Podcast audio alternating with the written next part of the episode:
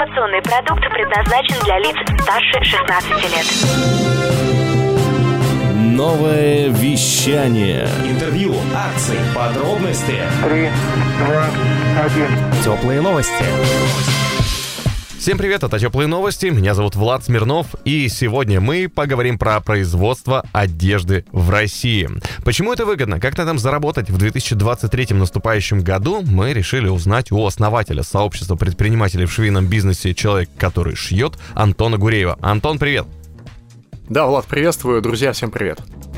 Я очень рад, что ты согласился, нашел время в своем плотном графике в Москве дать нам интересную информацию про швейный бизнес. Давай для начала разберемся с твоей персоналией, чтобы те, кто тебя не знает, познакомились с тобой. А кто такой Антон Гуреев? Так, ну смотри, я занимаюсь конкретно швейным бизнесом с 2015 года. Мы начинали с оптовой тр- э, торговли женской спортивной одеждой. Потом mm-hmm. у нас с партнерами было собственное швейное производство, потом мы открыли еще одно, потом мы поругались с партнерами и благополучно разошлись. Все это mm-hmm. дело похерев. И когда я переезжал в Москву из Ярославля, в Ярославле располагалось наше производство, я начал заниматься консалтингом для тех людей, которые либо только заходили в швейный бизнес, либо они, соответственно, хотели получить какую-то дополнительную информацию поскольку у меня было очень большое количество контактов, у, меня, у нас было очень большое количество наработок, и мы в целом понимали, как этот бизнес должен работать. Вот, соответственно, ко мне начали обращаться люди.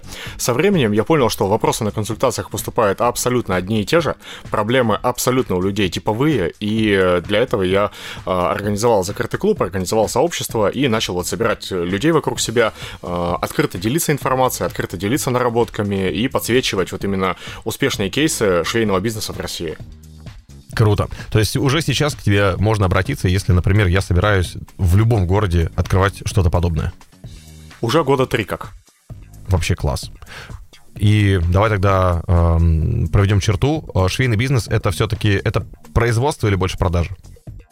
Э, это и производство, и продажи. То есть, если мы говорим конкретно, вот просто а, обобщаем, швейный бизнес mm-hmm. это производство и продажа текстильных изделий, а, либо там каких-то других изделий, но вот связанных именно с текстилем, с одеждой, с материалами, какими-то тканными, нетканными. Это все mm-hmm. можно отнести к швейному бизнесу. А, производство это может быть как производство собственное, то есть, когда у меня станки, мощности, люди, налоги, вот это вот все. Или mm-hmm. когда я просто размещаю на чужих мощностях собственные заказы. Есть есть ты, Влад, у тебя есть производство, есть я, Антон, прихожу к тебе и говорю, Влад, сшей мне, пожалуйста, либо свою модель какую-то отработанную, либо вот тебе мои наработки, мои лекала, э, моя модель и моя технология, сшей, пожалуйста, по, модель, по моей технологии. Это производство. Причем производство вот это может размещаться как на территории России, так и где-то за рубежом. То есть это может быть Киргизия, Турция, Китай, Вьетнам, Бангладеш, да где угодно вообще. Mm. А если мы говорим про продажи, вот, то это уже непосредственно э, работа либо с маркетплейсами, либо с собственным сайтом, либо с собственной офлайн розницей, либо работа на каких-то выставках и маркетах, либо это э, социальные сети. Mm. Вот, Антон, скажи, по твоей статистике, все-таки свое производство или аутсорс производства? В зависимости от задач. Я сторонник того, что в любом случае собственное производство это инструмент решения конкретной задачи. Но вот типа, смотри, у меня есть э, мобильный телефон, он сейчас лежит передо мной на столе. Я же не могу им заколачивать гвозди. И я, в принципе, за это на него не обижаюсь. Но просто очень многие люди, работая с аутсорсом, не могут там решить свои задачи по ряду причин. Там не только потому, что там подрядчики плохие, а вот и пытаются открыть свое производство для того, чтобы якобы сделать производство дешевле, более гибким, а, работать в меньших объемах, не зависеть от э, качества и сроков подрядчиков. Но они упарываются просто в те же самые проблемы, только сильно задорого, и упарываются еще в проблемы с персоналом. Поэтому я сторонник того, что продажи в любом случае первичны, и mm-hmm. что бы ты ни делал, сначала начни продавать, отработай на чужих мощностях Э, технологию, отработай стабильный сбыт на чужих мощностях, и только после этого, когда ты уже отработал стабильный объем продаж, то ты понимаешь, что этот объем продаж предсказуемый, вот только после этого ты можешь идти и открывать собственное производство под какую-то конкретную задачу. Угу. А собственное производство, оно, ну, безусловно, э, повышает эм, прибыльность всего этого действия? Или вот, судя по тому, что ты говоришь, что там есть и серьезные проблемы и с персоналом, и с оборудованием, это может вообще выйти даже еще дороже, чем если ты просто перепродаешь?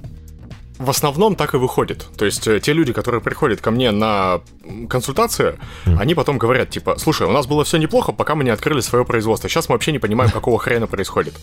Ну, вот, вот, вот, вот так. То есть смотри, как э, рассуждает, э, ну, какой-то вот среднестатистический предприниматель. Mm. Есть некий подрядчик, я плачу ему 200 рублей. По-любому он 100 рублей платит своим сотрудникам. Значит, 100 рублей он зарабатывает. И я буду платить на 100 рублей меньше и буду зарабатывать на 100 рублей больше. Но он не учитывает то, что время... Как это? Время окупаемости инвестиций, да, когда он вкладывает там не 1 миллион рублей в собственное производство, он не учитывает сложности в операционном управлении швейным производством, когда нам нужно нанимать персонал, когда нам нужно его э, мотивировать каким-то образом, да, а когда нам нужно э, постоянную ротацию персонала обеспечивать, потому что люди, которые приходят на работу, они не всегда способны выполнять те задачи, которые перед ними ставят, когда нам нужно управлять. Ну и вообще комплексно бизнес-процессы, если мы говорим о производстве и продажах, ну это как два разных бизнеса. И даже правильно, вот когда сводят финансовый учет, разделять, если у тебя собственное производство, разделять на два бизнес-юнита. Есть бизнес-юнит производственный, то есть продакшн так называемый, и есть бизнес-юнит э, сейлзы те, кто занимается реализацией готовой продукции. Да, вот и при круто. этом, когда люди приходят к такой модели мышления, они начинают оценивать экономическую эффективность собственного производства, начинают оценивать инвестиции энергетические и временные в это mm-hmm. производство, и частенько потом уходят переразмещаться на аутсорс. Звучит очень даже неплохо. А есть ли какие-то ограничения, которые аутсорс э, сейчас имеет? Ну, то есть, допустим, там какие-то фабрики стали недоступны или какие-нибудь сложности там с таможней, или это, в принципе, решаемо и параллелится? Смотри, давай раз, разобьем сейчас все это на две части. Вот ты mm-hmm. спросил, там, фабрики доступны, недоступны, сложности с таможней. Давай разобьем mm-hmm. комплексно на локальное производство. Это все, что находится на территории России или хотя бы бывшего СНГ. Ну, там, mm-hmm. не бывшего СНГ, а текущего СНГ. Ну а, да. И, соответственно, все, что иностранное. То есть, когда мы говорим про Турцию, Китай, Вьетнам, а, кого еще мы можем сказать? Дальнего зарубежья, ну, наверное, называется, да-да. Турция, Китай, Вьетнам, наверное. Давай сначала про них. Давай. Значит, смотри, комплексно сейчас в России, благодаря э, запрещенной социальной сети угу. и благодаря Wildberries идет угу. гигантский подъем локальных брендов. Просто ага. гигантский. Но есть э, определенная специфика работы этих локальных брендов. Когда ты маленький, маленький это условно до 120 миллионов рублей выручки по году. То есть, когда mm-hmm. ты маленький, зарабатываешь меньше десятки в месяц, тебе необходимо обеспечить очень быстрое логистическое плечо. Mm-hmm. Ты не имеешь ни оборотного капитала, ни времени для того, чтобы заморозить бабло, пустить его куда-то в Китай, получить что-то и, собственно говоря, там его потом продать. Потому что на маркетплейсах у тебя оборачиваемость достаточно быстрая. В запрещенной социальной сети, в том случае, если ты действительно как бы в нее вкладываешься и хорошо работаешь с э, инфлюенсерами, то есть закупаешь хорошо подписчика, у тебя тоже там достаточно быстрый оборот. Плюс э, зарубежные площадки все-таки они хороши для крупного масштабирования. Когда ты уже отработал э, модель продаж, когда у тебя есть уже какие-то хиты по моделям, и ты можешь просто нормально, стабильно отшивать их э, достаточно крупными тиражами. Говоря достаточно крупный, я говорю про тысячные тиражи, то есть тысяча и более на одну модель, может быть, даже на один цвет. Uh-huh. Если мы говорим про локализованное производство, то есть производство, находящееся на территории России, э, то здесь мы однозначно имеем определенные ограничения в технологии. Uh-huh. Россия не умеет производить верхнюю одежду одежду. Ну, как бы это, это надо признавать. У нас огромные проблемы с производством нижнего белья. Именно каркасного нижнего белья. То есть все, что касается там косточек э, и так далее. Mm-hmm. Сетку мы шить умеем. То есть трикотажную продукцию мы нормально умеем делать. И у нас есть определенные ограничения в плане технологий э, нанесения изображения на материалы. То есть... Mm-hmm поскольку мы вообще в принципе не развивали свою э, производственно-сырьевую базу, то вот э, за последние там сколько? За последние, получается, 11 лет с первого кризиса там 2008 года, да, вот когда там началось активное развитие Элекпрома, у нас э, только-только сейчас начинает активно развиваться вообще э, база промышленности. То есть у нас появляются какие-то крупные производства, у нас э, реально приходят люди с деньгами в этот бизнес. Поэтому здесь мы имеем определенные ограничения. Но даже при всех этих ограничениях, если мы говорим про маленькие локальные бренды, вот как раз, да, там с выручкой до 120 миллионов рублей, то им абсолютно выгодно производиться на территории России и вот быстро пускать деньги в оборот, не замораживая ничего ни в Турции, ни в Китае. Они закупились тут турецкими или китайскими материалами у местных представителей или у местных перекупов. Они, соответственно, все это дело быстро превратили в продукцию, они быстро э, потом эту продукцию превратили в деньги при помощи маркетплейсов либо социальных сетей. Вот, э, есть определенные ограничения с технологиями. Что касается теперь ограничений на самих швейных производствах, то здесь наша компетенция тоже уступает э, иностранным подрядчикам. И это тоже надо признавать. То есть мы там не, не все умеем делать, да, мы не все умеем делать там супер классно. И швейный бизнес сам по себе, он сейчас находится на, знаешь, таком, на диком уровне. То есть я всегда говорю, что в швейном бизнесе сейчас 90-е года. Mm-hmm. То есть он настолько вот не сформирован, настолько дикий рынок и настолько он быстро растущий, что здесь все как в 90-е. Сервиса очень мало компания может оказывать, экспертности тоже не так много на рынке, и зачастую предприниматели, ну, типа, делают как умеют. Вот, поэтому здесь есть определенная специфика тоже в российском производстве. Но вот что важно помнить, да, для того, чтобы вот максимальную там пользу, например, сейчас слушателю дать, а, важно помнить, что если вы приходите к какому-то подрядчику, и он готов вас взять в работу вот прямо сегодня, прямо сейчас, то у него производство не загружено наперед. А это значит, что, скорее всего, у него нет заказов, а это значит, что, скорее всего, он остро нуждается в деньгах, mm-hmm. а это значит, что, скорее всего, ваши деньги, которые вы ему предоплатите, он может использовать для покрытия своих текущих финансовых задач. И вам потом придется ждать, когда же он возьмет следующий заказ, чтобы при помощи тех денег, собственно, закрыть уже те задачи, которые вы перед ним поставили. Да, да, такая, ну, да, да. А, получается, пирамида в швейном бизнесе. И, к сожалению, большое количество подрядчиков сейчас работает именно таким образом. Ух ты. Да, ну ничего себе. А мы еще не затронули таможню, там есть что обсудить или, в принципе, уже и так все понятно? Слушай, по таможне на самом деле тут э, обсуждать особо нечего. Чего? Mm-hmm. Есть э, сложности с перевозками из Китая в настоящий момент, да, в связи с контейнерным кризисом. Есть э, определенные сложности с очередями на границе Турции. С Киргизией здесь никаких проблем особо нету. Надо только понимать, что есть две схемы ввоза. Это карго либо белая. А, и сейчас, вот что несомненным плюсом является, огромное количество компаний переходит на полностью белую схему работы, потому что для них это проще. Можем ли мы сказать, что это хорошо, белая схема, для предпринимателей в первую очередь? Э, смотри, это дороже, но это снижает риски бизнеса и в конечном счете более ликвидно. Вот и все. То есть э, по какой причине люди начинают возить контейнеры в белую? По одной единственной причине, чтобы не остаться без продукции. Они понимают, что им нужно выстраивать долгосрочную политику. Они готовы работать с прицелом на 3-5 лет. Вне зависимости от того, какая сейчас э, ситуация вокруг происходит, многие предприниматели начинают целиться на отметку 3-5 лет в своем планировании и в своей стратегии. И они однозначно понимают, что они находятся в юридическом поле нашей страны, и они хотят играть по правилам для того, чтобы их игра была максимально в долгую. Звучит неплохо. Антон, а как обстоит дело с брендами? Вообще, в принципе, насколько развиты вот российские бренды? Давай продолжим эту идею. И какое, какое у них, в принципе, будущее? К чему они все идут и приходят? И каких объемов они достигли? Смотри, а, тут а, о чем стоит говорить. Стоит разделить понятие бренда и торговой марки. То есть, что такое бренд? Это некое послание, зашитое а, в смыслах и зашитое в самой одежде, в тех формулировках, с которыми бренд общается с потребителем. Да, ну, mm-hmm. то есть там из ушедших, да, там Just Do It, вот что я люблю, Impossible is Nothing, вот, вот это вот все да, то есть мы общаемся, желая донести какой-то месседж. Вот именно это делает вещь, ну, тряпочку условно, брендом. А, говоря про торговую марку, мы говорим о том, что у нас есть брендированная одежда с каким-то нанесением. Вот и все. То есть э, это не то, не то не является чем-то более хорошим или чем-то там более плохим.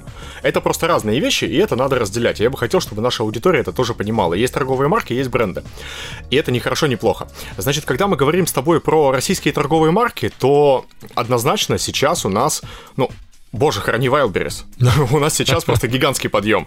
Господи, благослови Бакальчуков. Да, почему? Потому что э, они делают сейчас возможным вообще весь этот рост российского рынка одежды. Если бы не они, то ни один другой маркетплейс не умеет так хорошо продавать одежду, как ВБ. Это, это признают абсолютно все. Никто так не вкладывается в маркетинг, как э, Wildberries. И там именно торговые марки. Там именно масс-маркет, там именно одежда э, ниже среднего и дешевого ценового сегмента.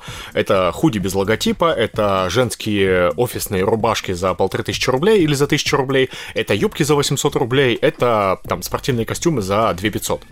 Это вот все то, что там растет. И это растет просто колоссальными темпами. То есть э, люди заходят на маркетплейс, они начинают быстро расти, они начинают э, вкладывать туда деньги, э, и все больше и больше покупателей находят там свою продукцию. Э, что касается брендов, то на Wildberries, ну, практически нет брендов. Ну или они там есть для того, чтобы, чтобы быть. Вот. И уже бренд — это история, связанная с каким-то продвижением, с каким-то вот с какой-то реальной работой, реальным посылом для потребителя. И это вот через социальные сети, либо через собственные каналы коммуникации. Очень много завязано на личный бренд собственника и основателя. Здесь, если вот говорить о том, э, вот каких результатов можно добиться, давай так, смотри, там, допустим, на Wildberries можно дойти до выручки в 1 миллиард рублей в месяц. И я знаю конкретно людей, которые в следующем году себе поставили такую цифру. То есть mm-hmm. они хотят сделать оборот 12 ярдов по году. А, об, обычно, обычные ребята выходят где-то на отметку до 100 миллионов рублей в месяц, и это считается прямо супер-супер топ. Это прям супер топчики. Вот. Если мы говорим про инстаграмные продажи, то есть разные бренды, и так или иначе, вот те, кого я знаю достаточно хорошо, они находятся где-то на отметке до 150 миллионов рублей по году. То есть где-то в районе 15 миллионов рублей в месяц это такие пиковые значения по выручкам но при этом они э, имеют достаточно хорошую рентабельность, то есть рентабельность в швейном бизнесе может достигать смело там 25-30%, то есть на этом можно действительно очень хорошо зарабатывать. И э, вот здесь, если говорить про какие-то известные российские бренды, да, это, не знаю, там Monochrome или 12 Stories, так или иначе, то это пример того, вот Monochrome это пример того, как обычный худи э, можно продавать за 20 тысяч рублей, а 12 Stories это отличный пример того, как можно привлечь инвесторские деньги, остаться в живых, сохранить э, свою идентику и продолжать развивать свою сеть, несмотря ни на что. То есть мы умеем делать бизнес. Вопрос в том, что у нас было очень мало времени для, э, для того, чтобы это действительно показать. Это знаешь, вот когда нас сравнивают, типа, там, почему вы не делаете бизнес как... Э, ну, кто там из ушедших, я не знаю, там... Гуччи? Какой-нибудь крупный ушедший бренд. Э, потому что они делали это 50 лет. Uh-huh, uh-huh. Они развивали свой бизнес 50 лет. И те же самые там Шанель начинались с переработки остатков э, материалов для военной формы, когда было просто дано задание от государства и задание от Минобороны. Надо переработать, потому что остались э, складские остатки после военных действий. Вот, то есть, ну, это оттуда все пошло. А у нас вот этого времени не было. Мы в 90-е годы, там, первые предприниматели привезли контейнеры джинсов из Турции, 60 размера, распороли их, перешили, на кухне у себя сварили, продали. Угу. Ну и типа, и вот, и вот так началась челночная торговля. А сейчас, там, с 2008 года, вот у нас, знаешь, вот как окна возможностей. 2008, 2014, 2020 год, 2022. Вот каждая, каждая из этих цифр, она приурочена к какому-то сильному социальному или экономическому потрясению в стране. И, соответственно, каждая из этих цифр давала огромный просто толчок развитию предпринимательского движения в легкой промышленности России. Круто. Ну, ты упомянул про Wildberries, и, кстати говоря, можно на, на новом вещании уже послушать. Недавно мы брали интервью у э, Александра Ладана. Он э, представляет компанию Neopack, которая занимается поставкой э, пакетов, собственно, для Wildberries, в том числе. Ну, вся упаковка — это их тема. А, вот. Ну, а возвращаясь к нашей беседе, Антон, ну, э, здесь история про большие бизнесы. Давай теперь э, окунемся в другую сторону, подойдем с другой стороны и разберемся, а что же, что же делать и что ждет тех ребят, которые шьют свою одежду дома, кустарники. В, в кого они могут развиться и какое у них будущее? Вот, например, женское белье. Я знаю девчонок, которые дома шьют женское белье, они проходят обучение и какими-то вот партиями по 2, 3, 4, 5, 10 отшивают какие-то красивые штуки. Что с ними дальше будет? Что с ними дальше будет? Смотри, э, во-первых, хотелось бы, опять же, да, чтобы аудитория понимала, э, такие mm-hmm. девчонки называются надомницы в основном, да, то есть если человек шьет дома, э, обычно такую девушку называют швея-надомница. Э, такое бывает на самом деле очень часто. Э, во что может вылиться вот история, когда девушка э, в декрете сидит с одной бытовой швейной машинкой у себя на кухне, и у нее там где-то одной рукой она качает ребенка, второй рукой она пытается накормить мужа своего. Во что это может вылиться? На самом деле огромное количество историй, когда такие девчонки вырастали в вполне себе приемлемые бизнесы с э, выручками там 2 миллиона рублей в месяц, 5 миллионов рублей в месяц. Такие истории реально есть. И это прям, ну, это безумно крутые кейсы. А, вообще, каким образом а, таким людям развиваться? То есть во что они могут перерасти. Вот когда сначала ты начинаешь отшивать какие-то вещи, ты начинаешь чему-то учиться, тебе самое важное понять, э, вот, нафига тебе это делать. Вот самое важное в любой деятельности это понять, на кой хрен ты этим занимаешься. Потому что если ты этого не будешь понимать, то ты будешь заниматься чем угодно, но не тем, что приведет тебя к результату. Я лично, вот как Антон Гуреев, я человек сугубо прагматичный, и я верю, что э, отличным мерилом эффективности твоей работы является денежный эквивалент типа зарабатываешь, значит ты все делаешь правильно. И вот здесь надо просто честно себе признаться, что если я нахожусь в той ситуации, которая меня не устраивает, там живу в тех условиях, которые меня не устраивают, значит круто было бы, если бы я зарабатывал больше, если бы я зарабатывал деньги. И тут надо просто понять, сколько денег я хочу зарабатывать. У каждого эта цифра своя. У кого-то 50 тысяч рублей, у кого-то 100 тысяч рублей, у кого-то там кто-то залупается сразу на 5 миллионов. И следующий шаг, это вот очень важный момент, это надо понять, что если ты сейчас зарабатываешь 50 тысяч рублей, ты в следующем месяце 2 миллиона не сделаешь, это просто невозможно. Ну, а если даже вдруг тебе повезло, и ты это сделал, то ты их моментально потеряешь, и тебя это еще сильнее сломает.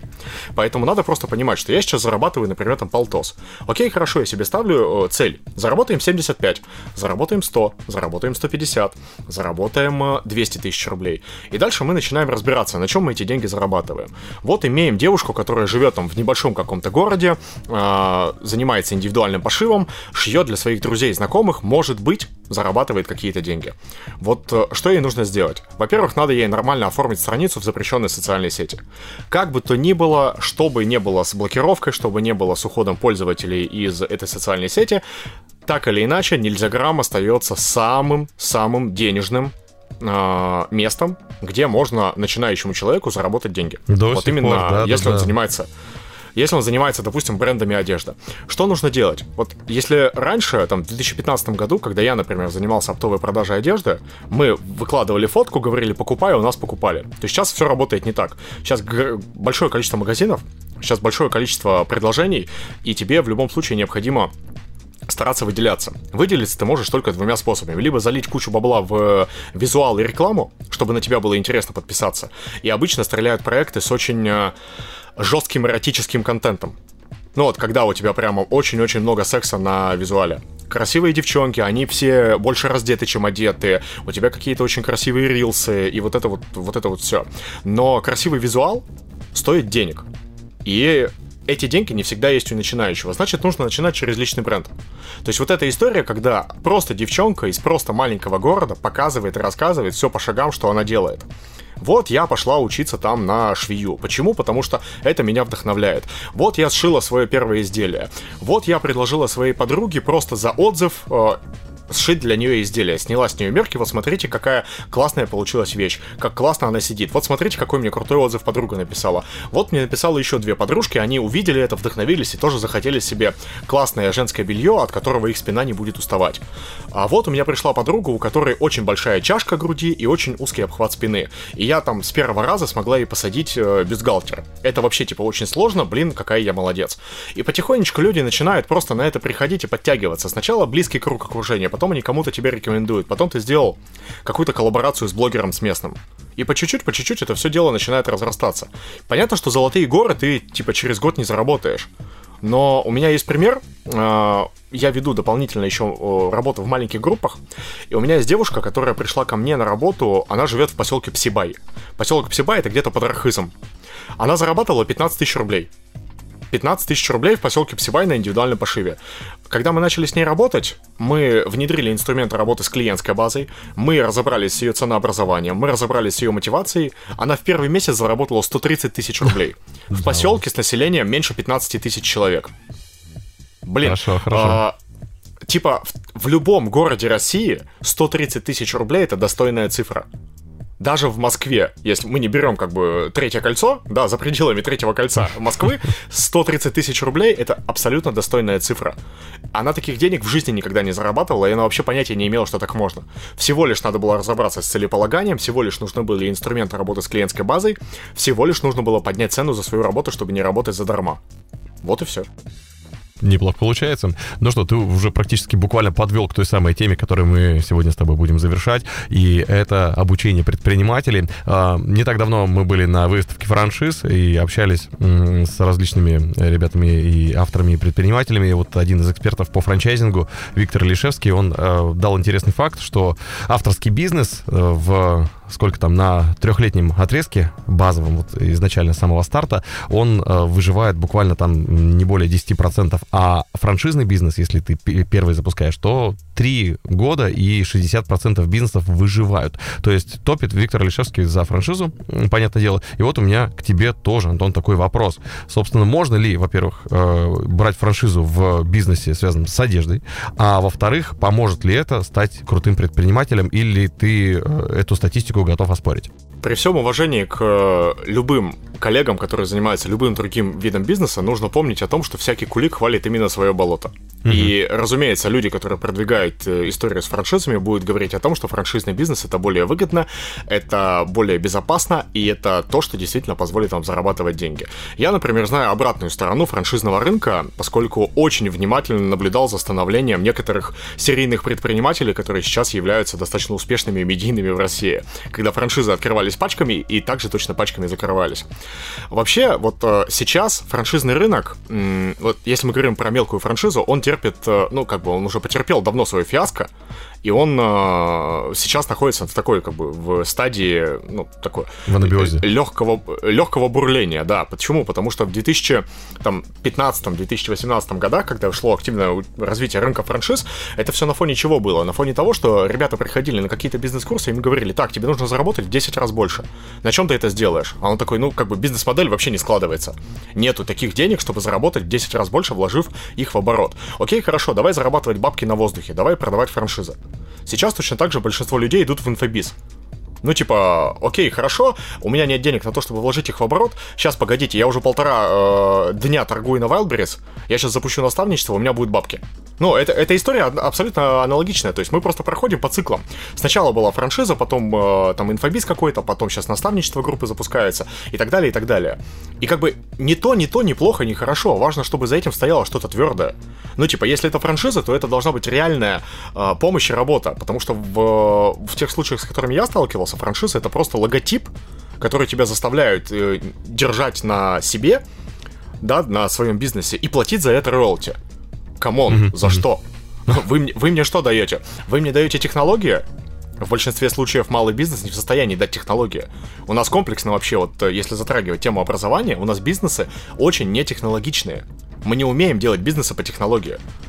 А, что они еще дают? Клиентскую базу? Ой, come on. Нет, не дают они клиентскую базу в большинстве своем случаев. Э, какой-то громкий бренд? Как бренд, который образовался две недели назад, может быть громким? Ну, серьезно.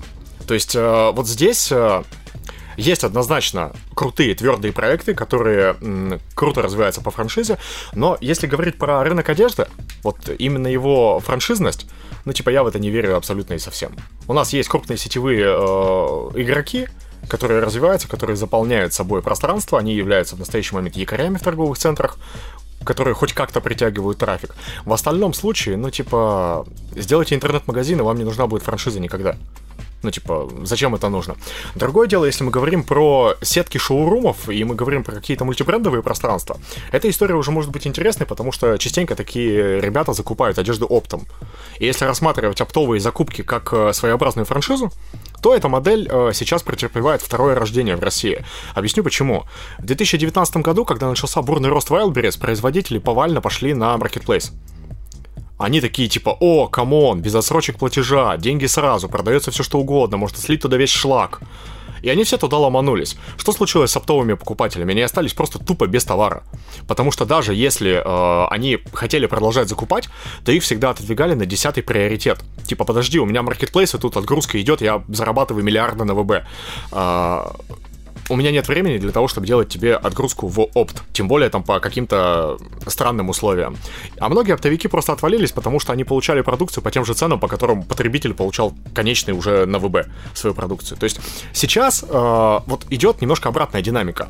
Опт никуда не делся, особенно на Дальнем Востоке.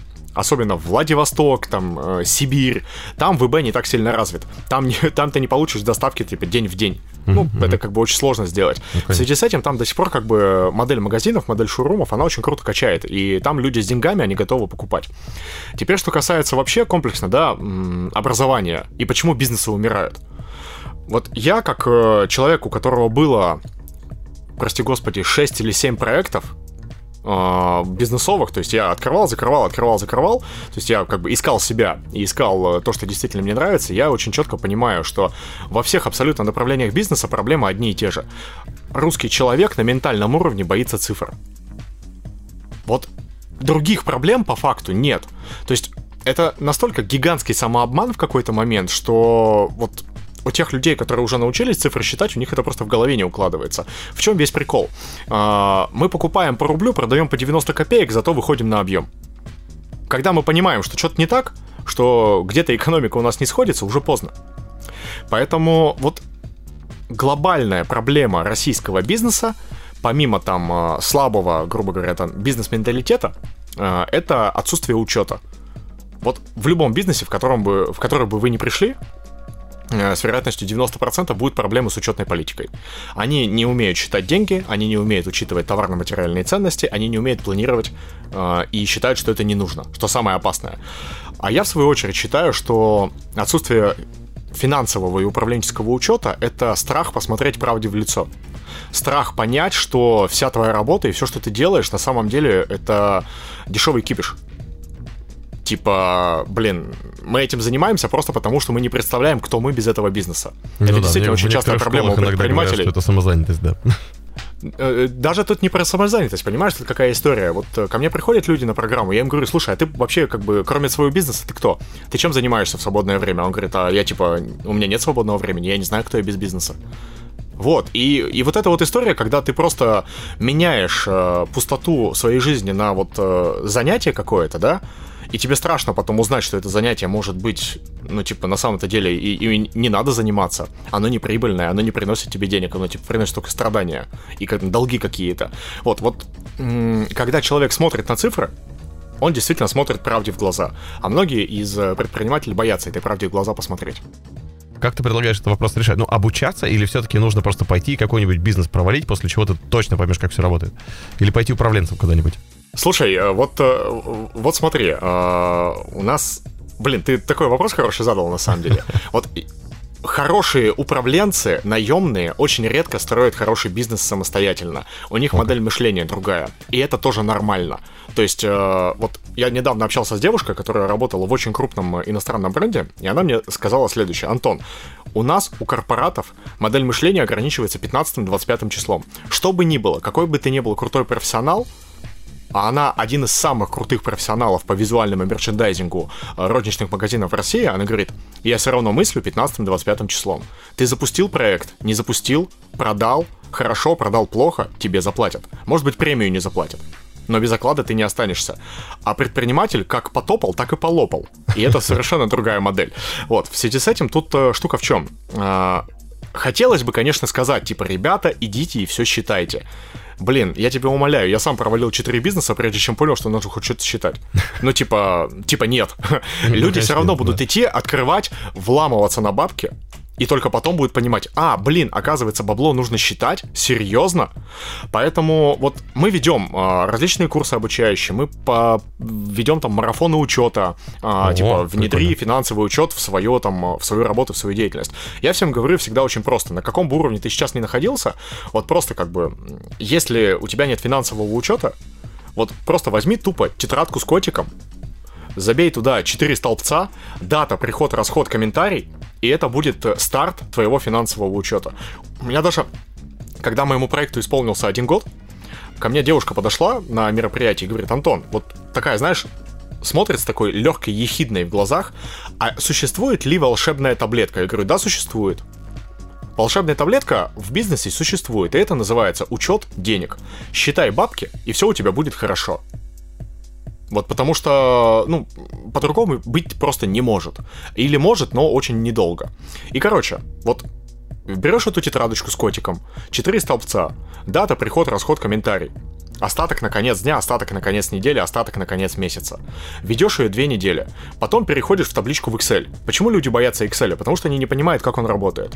Ну, типа, им страшно, потому что нужно сразу какие-то сложные таблицы делать. Не надо ничего усложнять, перенесите эти четыре столбца в Excel.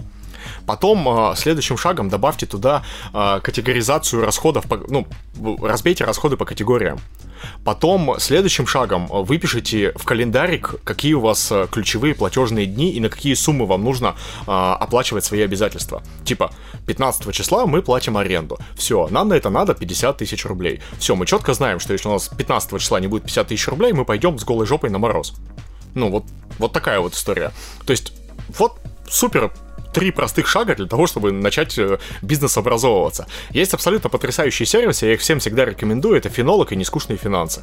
Это ребята, которые продвигают э, историю с тем, что учет денег это просто, и я вот прям от души их рекомендую. Сам проходил у них обучение, сам пользовался. Круто. Антон, ты так круто рассказал, что, в принципе, даже э, вот тот самый э, момент, который меня тоже смущал, это то, что первый шаг в учете — это скачать э, табличку ОДДС, посмотреть на нее большими глазами и где-то там с краю начать что-то в нее вписывать. Это, оказывается, не самый мелкий э, атом, есть еще молекулы, на которые Да, да, можно да, это да, все да. дело разбить. Да, оно в основном и пугает, понимаешь, как бы, почему люди не хотят, ну, таблицами вести? Потому что страшно, потому что непонятно, потому что стыдно показаться тупым. Блин, а вот э, те люди, которые нормально садятся и говорят, блин, извините, я тупой, давайте еще проще. Вот у них потом в итоге все и получается. Ну и там рано или поздно можно уже перейти и э, чего ж там в CRM, и будет вообще все хорошо. Но опять же не сразу, да? Вот ты, ты вообще за, за автоматизацию? Я однозначно за автоматизацию, я однозначно за цифровизацию бизнеса, но смотри, вот э, очень часто звучит вопрос, типа, какая система для учета лучше? Какой Так. инструмент лучше использовать для того, чтобы автоматизировать свой бизнес? И я отвечаю всегда вот одинаково абсолютно. Самый лучший инструмент для учета в вашем бизнесе это тот инструмент, которым ты пользуешься. Точка. Логично. Все. Какую бы ты ни ввел себе CRM-систему, как бы ты ни писал себе 1С ERP под производство, что бы ты ни делал для того, чтобы внедрить AMA CRM, Retail CRM там, и другие RM, прости господи, вот знаешь, как говорят, почему машина плохая? Потому что прокладка между рулем и сиденьем тупой. Вот то же самое, прокладка между монитором и креслом, если не пользуется этой системой, какая разница, сколько миллионов рублей ты в нее инвестировал?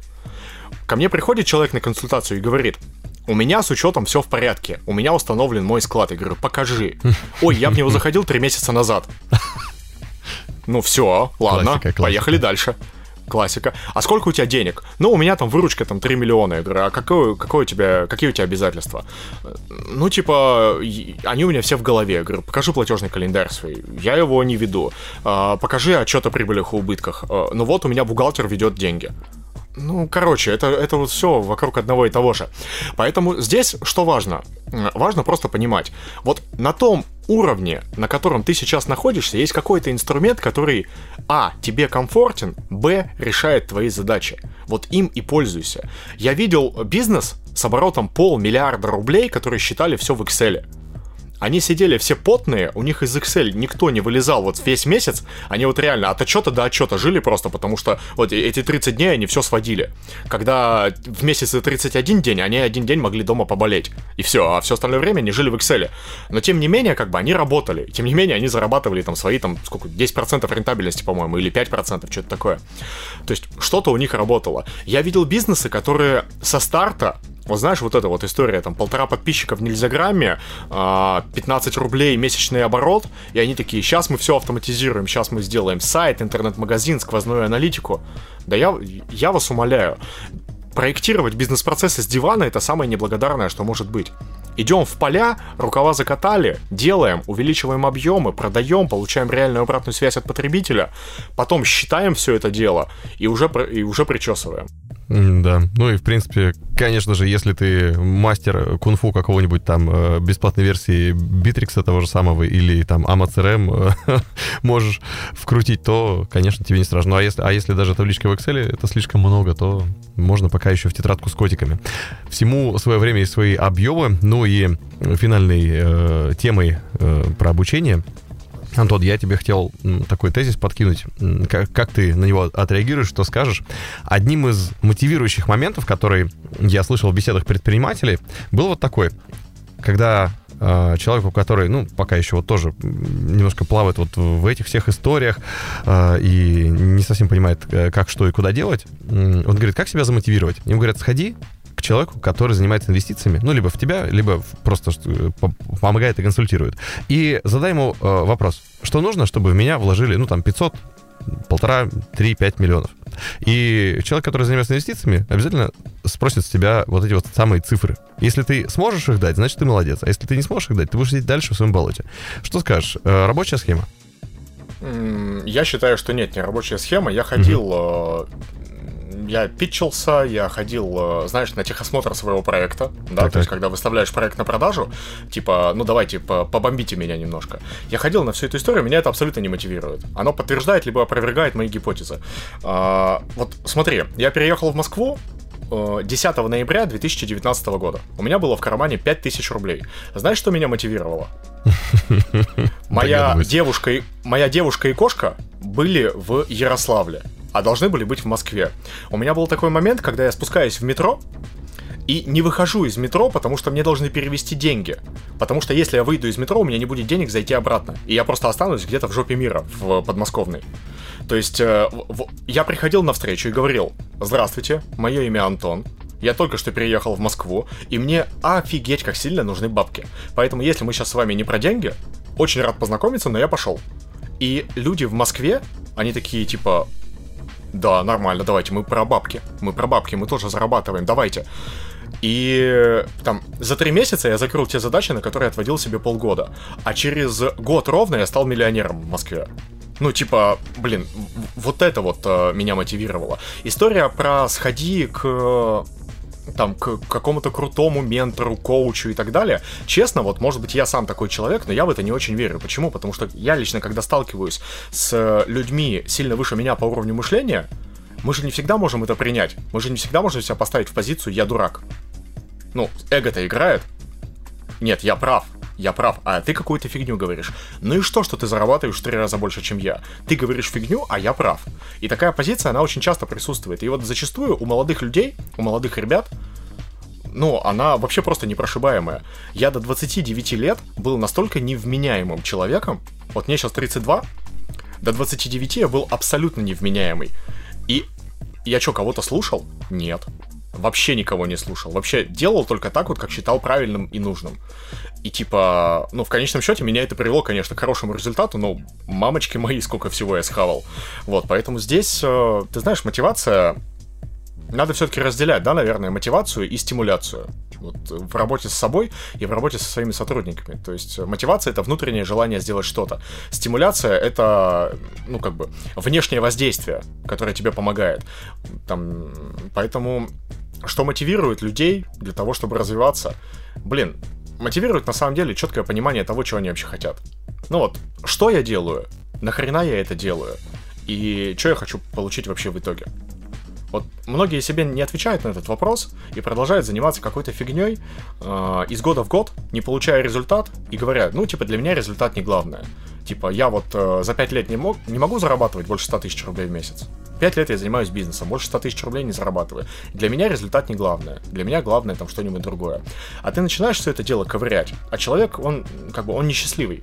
То есть он просто таким образом пытается себя самого обмануть. И все. Поэтому для того, чтобы была внутренняя мотивация что-то сделать, нужно четко просто понимать, чего ты хочешь. А куда ты к этому пойдешь, там, к коучам, к психологам, а, к инвестброкерам, да типа по барабану. Ты либо примешь какую-то позицию, либо не примешь. Либо жопу с дивана поднимешь, либо не поднимешь. Да, в конце концов, можно пойти просто в футбол поиграть, и тоже коуч-эффект тоже может случиться. Всякое бывает. Слушай, э, у нас на самом деле вот лучший коуч, вот как ага. бы это странно ни звучало, но это свободное время, проведенное с близкими людьми. Вот у меня, допустим, есть э, самый близкий человек в моей жизни, это моя жена. Мы с ней постоянно говорим. Вот мы с ней работаем в одном проекте, мы вместе 7 лет, мы Ого. год замужем, мы работаем в одном проекте, и мы постоянно говорим, что нас беспокоит, э, чего мы хотим, чего мы боимся. Мы поднимаем эти темы. А очень многие люди, они же, ну, типа, у меня есть работа и все. Мы работаем там с супругом. А вы говорите с, с вашим супругом о том, что у вас в бизнесе происходит, и что вас беспокоит, и чего вы боитесь? Нет, мы не говорим. А почему вы эти темы не поднимаете? Ну, потому что, типа, мы и так работаем круглыми сутками вместе. А потом ты заставляешь человека, говорю, так, вот смотри, тебе задание. Иди сегодня вечером в театр, иди в бар, напейся. Ну, просто вот иди напейся с друзьями. На следующий день прибегает, блин, Антон, у меня болит башка, у меня похмелье, но у меня столько идей. Я, я вообще на ситуацию просто с другой стороны посмотрел.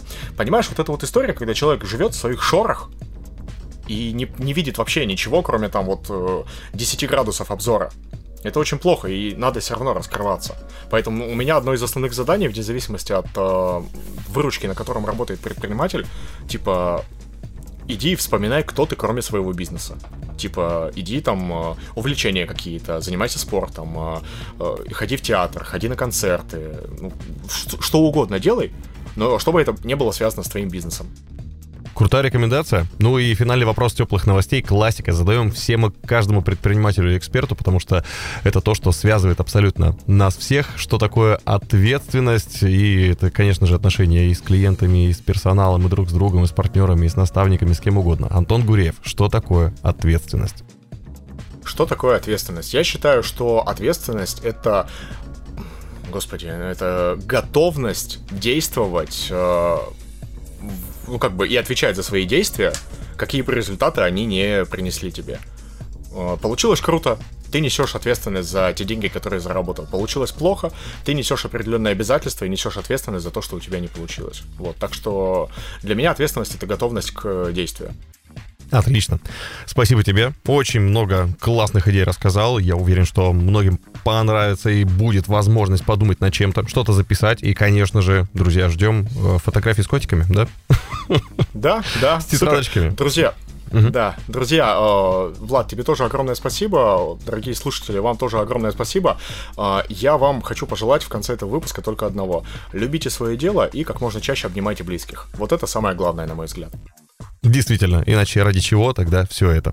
С нами сегодня был основатель сообщества предпринимателей в швейном бизнесе, человек, который шьет, Антон Гуреев. Антон, пока. Да, Влад, пока. Это были теплые новости. Меня зовут Влад Смирнов. Всем счастливо.